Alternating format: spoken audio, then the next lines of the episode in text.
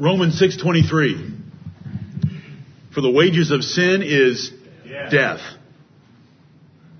But the gift of God is eternal life through Jesus Christ our Lord. What a summary of the gospel in one verse.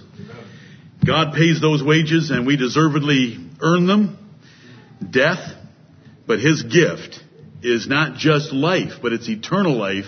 And then He tells us the, the vehicle by which we get it. It's our Lord Jesus Christ and His death for us.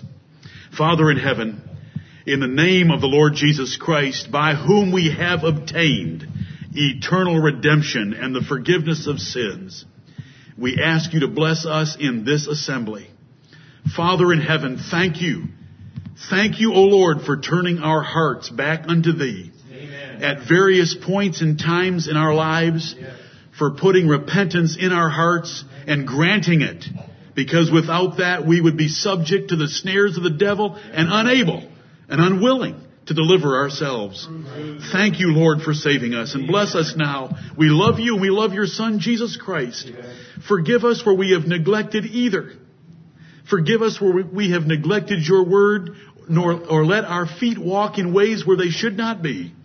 And bless us in this assembly to honor and glorify thee and to remember his death appropriately according to the due order till he comes for us.